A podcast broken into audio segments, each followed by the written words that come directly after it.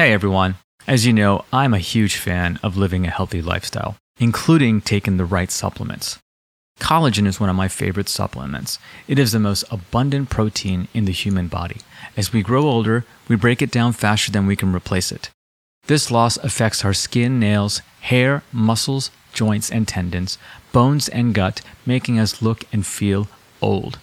Totum Vos is a wellness company that created a collagen chew for a real life person, the 78 year old mother of the founder. As a result, the quality is unrivaled. Totum Vos chews contain equal part deep sea Icelandic cod, domestic grass fed beef, and organic chicken bone broth, along with companion ingredients such as vitamin C for full collagen synthesis. These varied sources address a greater range of collagen needs within the body. Their customers are reporting results with such problems as rosacea, osteoarthritis, osteoporosis, degenerative disc disease, as well as improved hair, skin, and nails. Practitioners are finding the chews to be an effective tool in restoring gut health. You can find Totum Vos, that's T O T U M V O S, at getchews.com. That's get, C H E W S.com. Use code Dr. Diva that's D R D I V A for an additional 10% off your first order. The process that I outline in this new book, Awakening the Soul of Power, is first of all, understanding the different kinds of power so that we can stop rejecting it and figure out ways of expressing it and owning it and stepping into it that are a match for who we are. When I write about what I write about and, and, and, and guide people through this process of personal transformation, it's not something that I that I read in a book or picked up along the way. It's like I, I know without any doubt that these teachings work. Hello, this is Dr. Diva Nagula. Welcome to From Doctor to Patient, where our goal is to bring you topics of discussion that will educate you on the various healing modalities to help balance the mind, body, and spirit. Hello, everyone, and welcome to another episode of From Doctor to Patient. Today, I am joined with Christian de la Huerta. With 30 years of experience, Christian is a sought after spiritual teacher, personal transformation coach, and leading voice in the breathwork community.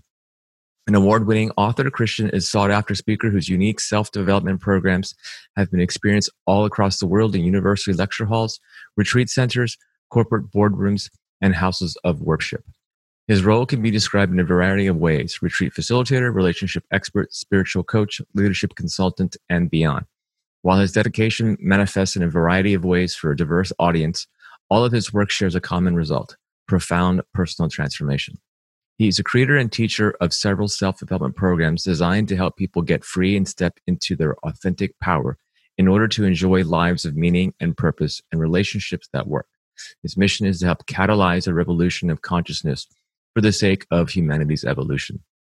His award winning book, Coming Out Spiritually, was chosen by Publishers Weekly as one of the 10 best religion books of its year. The book was widely regarded critically and is considered a defining, trend setting accomplishment in its field. Christian is an acclaimed speaker at various settings, including the TEDx stage. He projects a compelling, authentic, and warm presence when speaking in front of groups, large and small. He speaks from experience and walks his talk an audience feel that and find his message particularly relevant in these times. Over the years, he's established himself as a respected leader in the field of spirituality. His retreats, workshops, and other events are known for their life changing effect and their inspiring and transformative exploration of our innate human potential. Graduating from Tulane University, he obtained a degree in psychology. After working in the marketing and professional relations departments for several psychiatric and addictions hospitals in Miami, he walked away from his comfortable life to embark on a profound and challenging spiritual journey. Following a 20 year period in the Bay Area, he again calls South Florida home, providentially finding his way back to Coconut Grove, his favorite Miami neighborhood. Christian, thank you so much for joining me today. Hey, Dr. Diva, I'm so happy to be on your show. Thank you. And thanks for that introduction. So let's let's start by uh, I really wanted to find out what exactly does soulful power mean to you? You know, most of us have an ambivalent relationship to power. We we want it, but we're afraid of it. And no wonder. Like, you know, we've, as I've been doing work for years and years on this theme with people, what I, what I, I think the underlying fear is that we're afraid we're going to abuse it. And no wonder, because all we got to do is like turn on the news on any given day and, and witness multiple abuses of power. Add to that the fact that we have been conditioned to think that power is a, a bad thing, a negative thing, with phrases like power corrupts and absolute power corrupts absolutely. So, what good hearted person is going to want to be corrupted or abuse power? So, what happens is that we we give it away, right? We reject it. We, we have this ambivalent yes, no, push, pull relationship to it. And we end up selling ourselves really short, saying yes when inside we really feel no, um, for illusion of security, for a false sense of, of acceptance, and for morsels of pseudo love. So soulful power to me is it's the type of power that we can actually step into and that is congruent with who we are. So in other words, the kind of power that, that is conflicted for is, is the one that is based on externals. The, the kind of the, what I call worldly power or ego power that is basically hierarchical, that requires for me to push somebody down to step on them so that I feel powerful. And the other kind of power, which I call soulful power, or spiritual power comes from within. We all have it inside of us. Nobody can give it to us. Nobody can take it away. So only we can give it away. And, and it's no less powerful. I would venture, I would propose that it's actually more powerful. So I think, for example, Gandhi or Gandalf, you know, with their simple monastic robes, their sandal feet, you would never know what kind of power they hold um, because it's internal, not based on externals like like money and fame and political roles and that kind of thing. Um, and yet, it's so powerful that Gandhi brought the British Empire to its knees when it was when it was at its highest point in terms of global reach, without ever shooting a gun or landing a punch. That's powerful. Mm-hmm.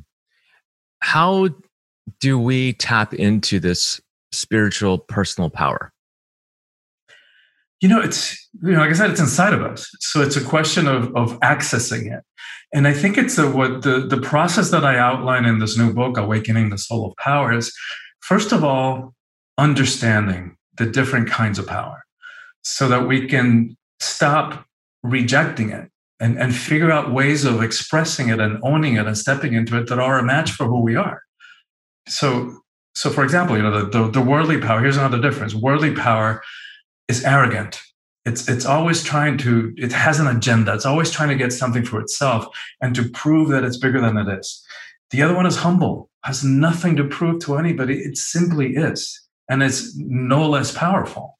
And it's about service. It's about making a difference. So so once we begin to understand that there are different kinds of power, then we can start to make peace with it and and realize like, hey, I don't have to give it away because those strategies of, of playing small, of, of, giving our power away for those illusions of security and, and to avoid conflict and, and all the other reasons that we play small and give our power away, is it's not effective because they just don't end well.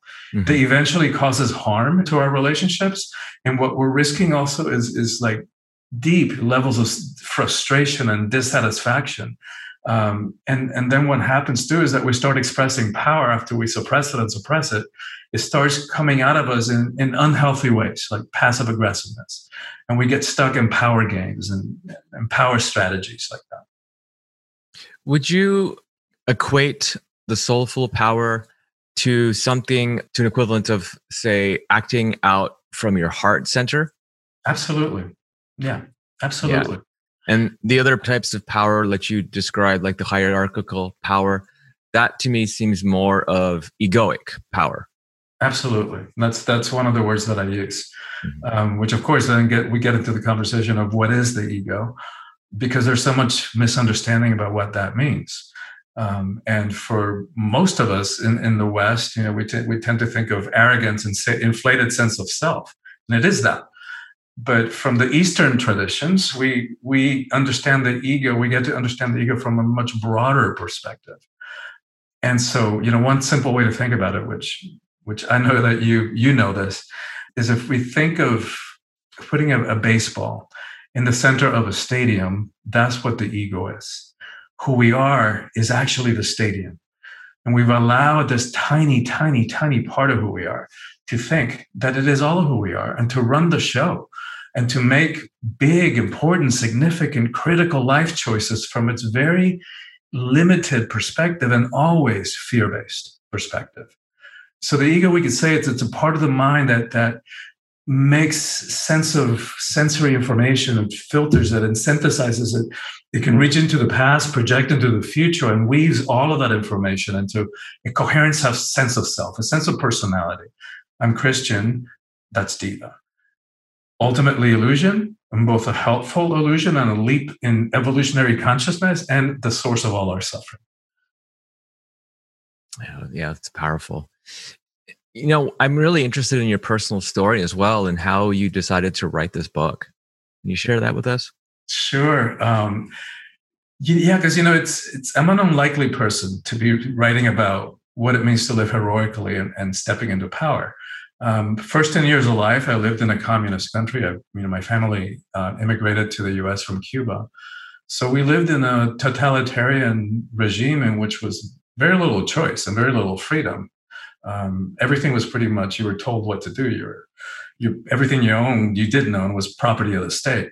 Um, and even like if you wanted to go to college, you couldn't just decide what you wanted to major in. Like you were told what to study and also my family was was really Catholic. So another, you know, again, very hierarchical power over kind of structure. And so when I when we came to the States, we lived in a small town in rural Georgia, Milledgeville, which was one of the few places where the Cuban psychiatrists could practice while they were getting licensed here. And I was painfully shy, like so shy. I was I was a K 101. I didn't speak a word of English. If you added a third human being, I totally clammed up to, to the degree that I was a good student. And like I think that was one of the ways in which I'm really grateful to have been raised in a communist country. We had a TV, but there was nothing worth watching. So we grew up reading and, and creating, inventing our own games because we had few toys. And because of that love affair with books, I was a good student, had a really good GPA. In fact, I had all A's in high school except for one B.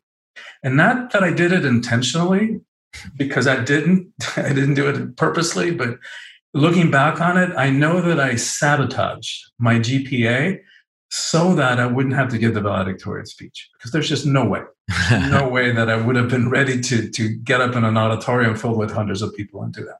Right.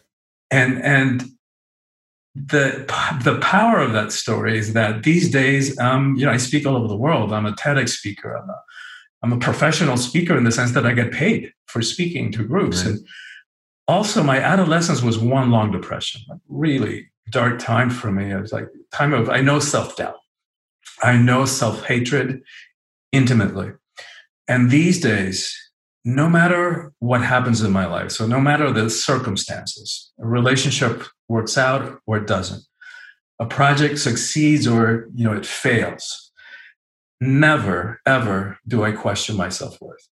So so that when I when I write about what I write about and, and, and guide people through this process of personal transformation, I know it works. I, from personal experience, it's not something that I that I read in a book or picked up along the way. It's like I, mm-hmm. I know without any doubt that these teachings work. Mm-hmm. And do you have a formula in which you teach people? I mean, what specific tenets can you share that are know foundational with your processes?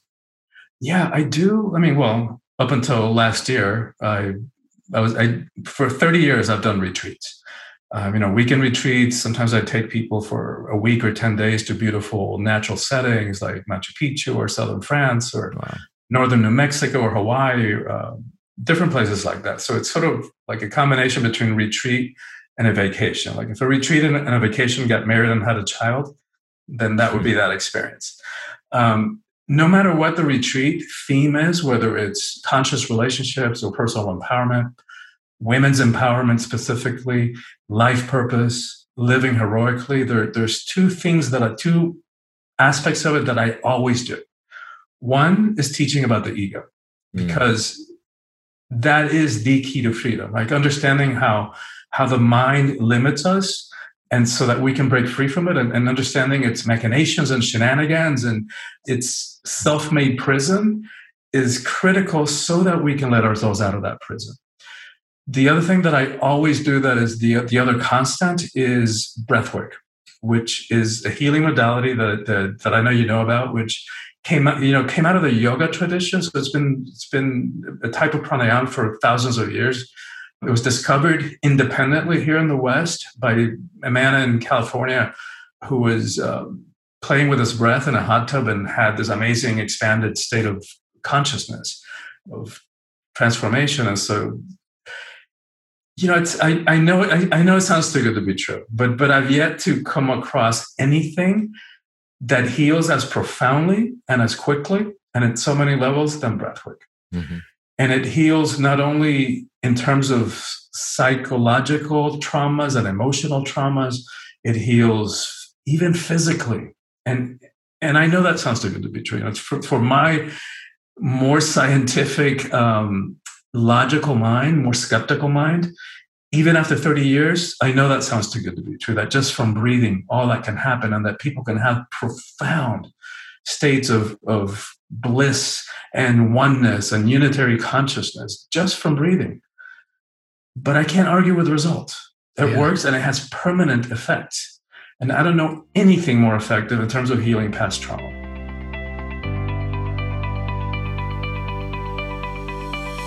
Hey, Dr. Diva here. Thank you to all my listeners who supported my book and helped to make it a huge success. You all have helped us hit number one in Barnes & Noble, number one in oncology, cancer, healing, and medical ebooks, and number 21 in all of the Kindle store. You've also helped us hit number three on the Wall Street Journal bestseller list. If you haven't received your copy, you can find it on Amazon, Barnes & Noble, or booksamillion.com. Visit from doctor2patient.com to become part of our growing community of health and wellness aficionados and to learn more. If you like our book and podcast, please go to Amazon.com to write a five star review and go to Apple Podcasts to also write a five star review on this podcast or any of our episodes that you've enjoyed. We need reviews to attract and secure top notch guests for this show. Thank you so much for your support.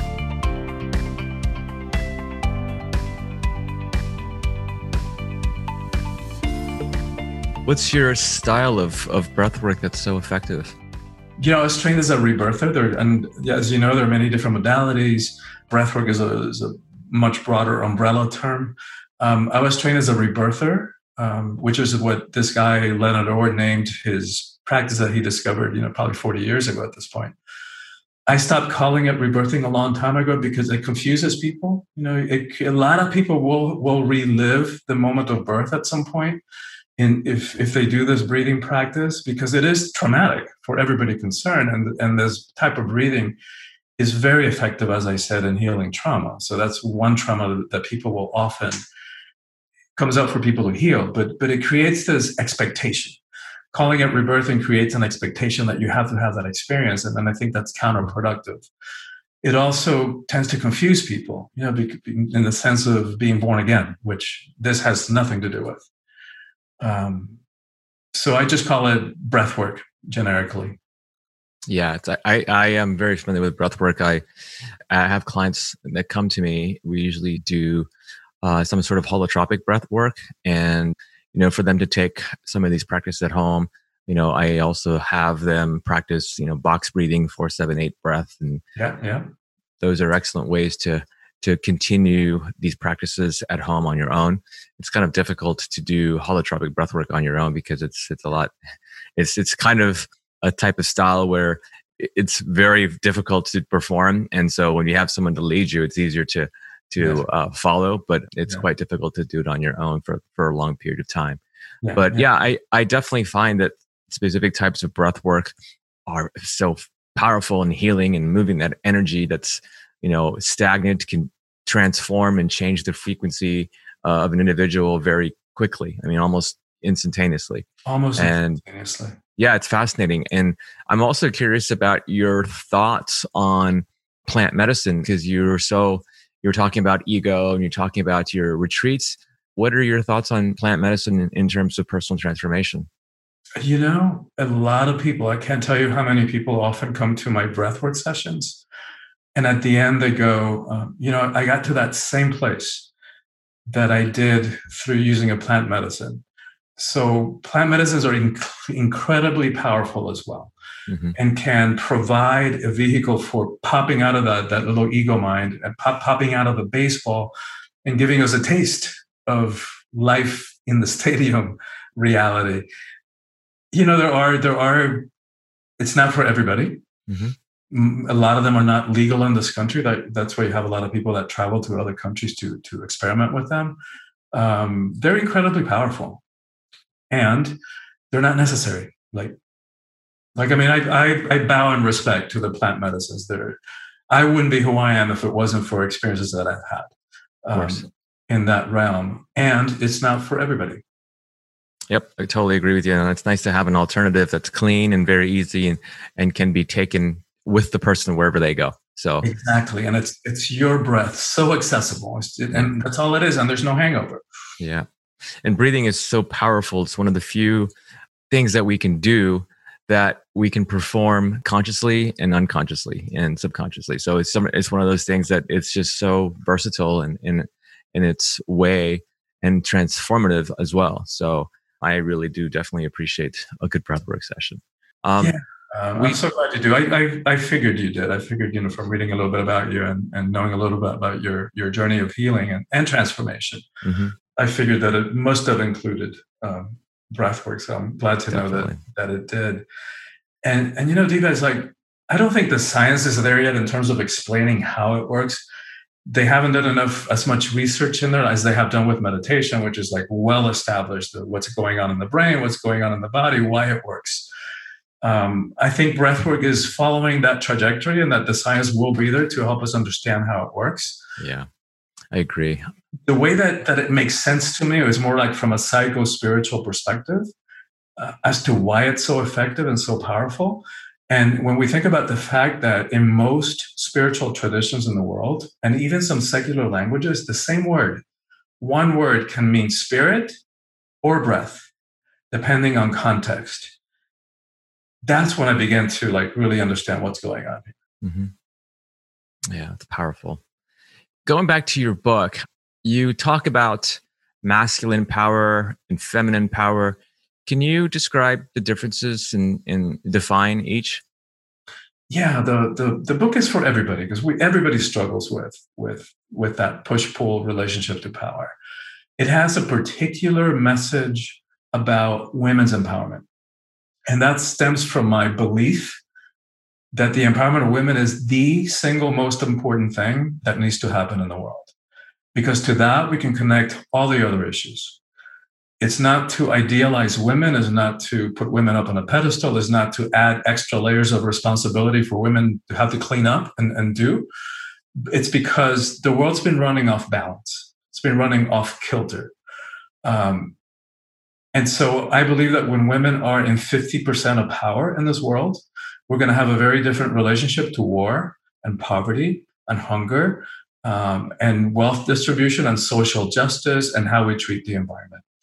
Just all of it. So when I think about strategically, what needs to happen in the world, like to how we're going to ever dig ourselves out of this collective hole that we have dug ourselves into, that's the one thing that I think of that if we focus on that, it will have an impact. And, and there is some research to, to provide evidence about that, like looking at you know more developing countries or even small villages, if you want for things to change in all those ways that we were just talking about, um, educate women, women's education. It's, it's the key toward that, to, towards changing, you know, the economy of that village and mm-hmm. how they do business and how they survive and, and all of that.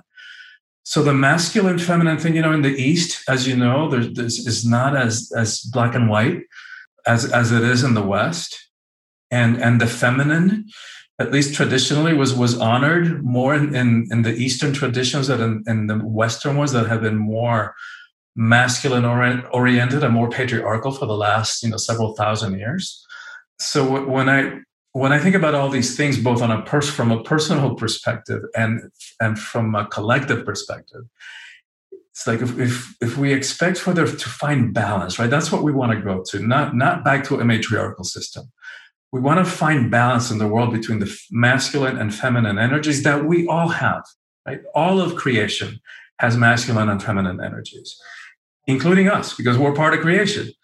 It's just that we have so made the feminine less than. We have made it weakness. That's what we have turned the emotions into weakness when, when they're not. They're not strength they're not weakness they're not good they're not bad they're just energies.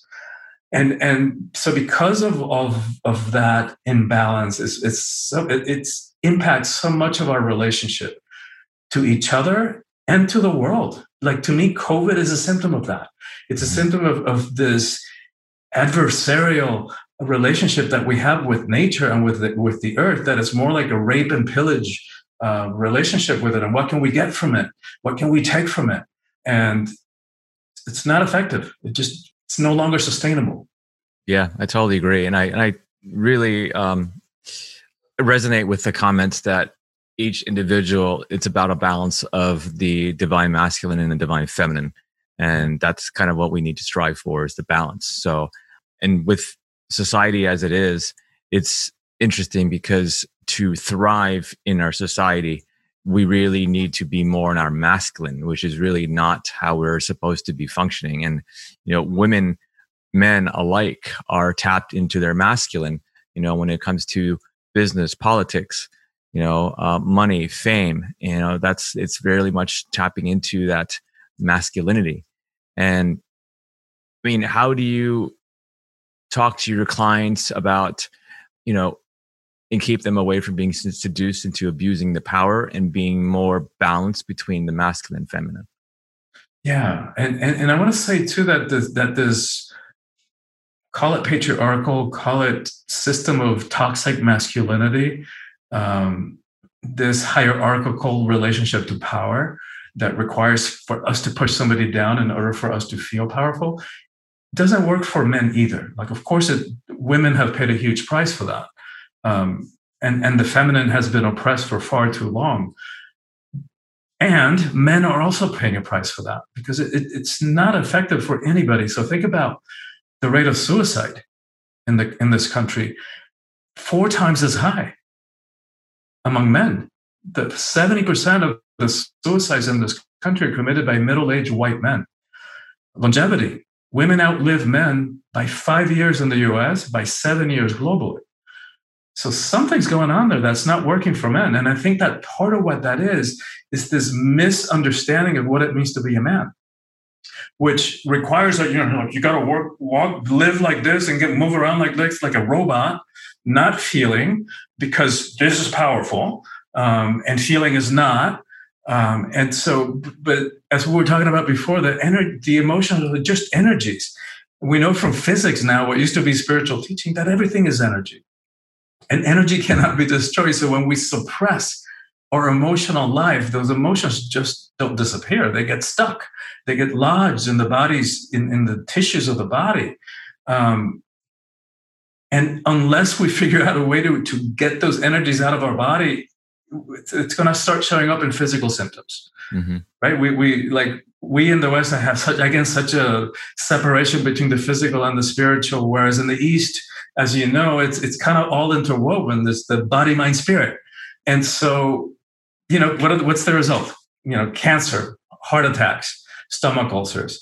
Until we learn how to how to get in touch with with those emotions which again are not masculine they're not feminine they're just energies and learn how to express them in a way that is a match for who we are. And, and the same thing with in relationship to power. Like, like we can figure out a way to express our power, to stop giving it away, to stop playing small in a way that is a match for who we are, that is congruent with our nature, that doesn't require abuse, that doesn't require being corrupted.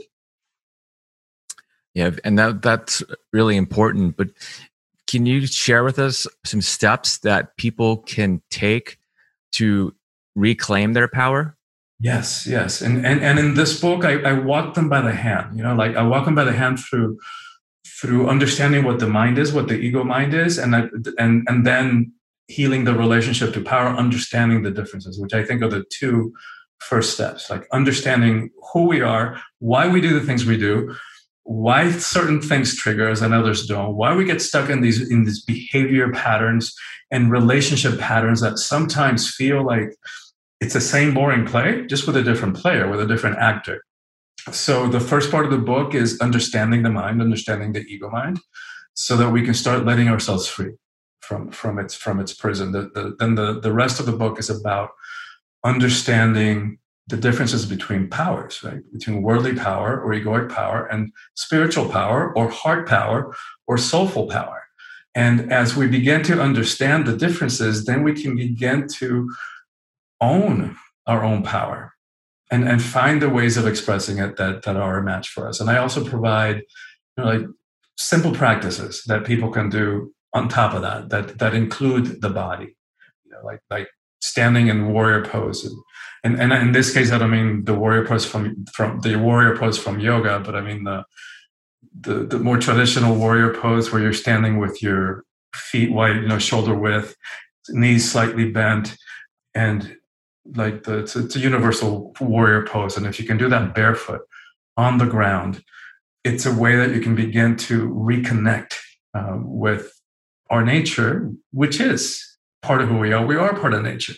We are part of the cosmos. So we that this separation that we feel from it is is just misunderstanding and an illusion and just not true. Mm-hmm. Yeah, it's it's very interesting. You describe a lot of the things in detail, and for me, it's it's whenever we're more in our heads and more ruminating in our egos, just really online. You know, what I tell people is to do practices that are more body centric. You know, and that could be as you're talking about different various asanas and, and for yoga. Yes. Um, it could be doing breath work, which all eh, brings you back into your body and I've always talked to clients in that sense. And it's more about being more aware that our body is present and, and understanding that our body can carry so much trauma, so much, uh, it's powerful. And by being more into it, we can escape, you know, our mind and our, our, our tendencies to ruminate and just be in our heads all the time. That's and exactly. so which is part of understanding the ego mind that that's yes. that's the monkey mind and, and from the buddhist perspective it's that because we that's the part of us that jumps from thought to thought in the same way that a monkey goes from from branch to branch and which is the benefit of meditation as you know which, which is to quiet that crazy overactive monkey mind so that we can access the deeper deeper truth that are uh, the sources of wisdom that are inside each one of us mm-hmm. Um, and so I love that you're doing that. You're teaching people to do that. And, and another great practice is just putting the palm over your heart center, over your heart mm-hmm. chakra. Um, and and that has that same effect of getting starting to get you out of the head mm-hmm. and down into the heart. Yeah, and another one that I use also is to activate the heart chakra, especially when they're constantly in their minds, is to do a simple practice of humming. And the humming, obviously, it's a it's a technique that then it's if you're present with it, it gets you out of your head. But then the vibrational sound from the humming can actually open up the heart center, which is really fascinating when it does do so for people who are constantly in their heads. Yeah, yeah, yeah. I use that too. I use humming in combination with breathing practices. Mm, yeah.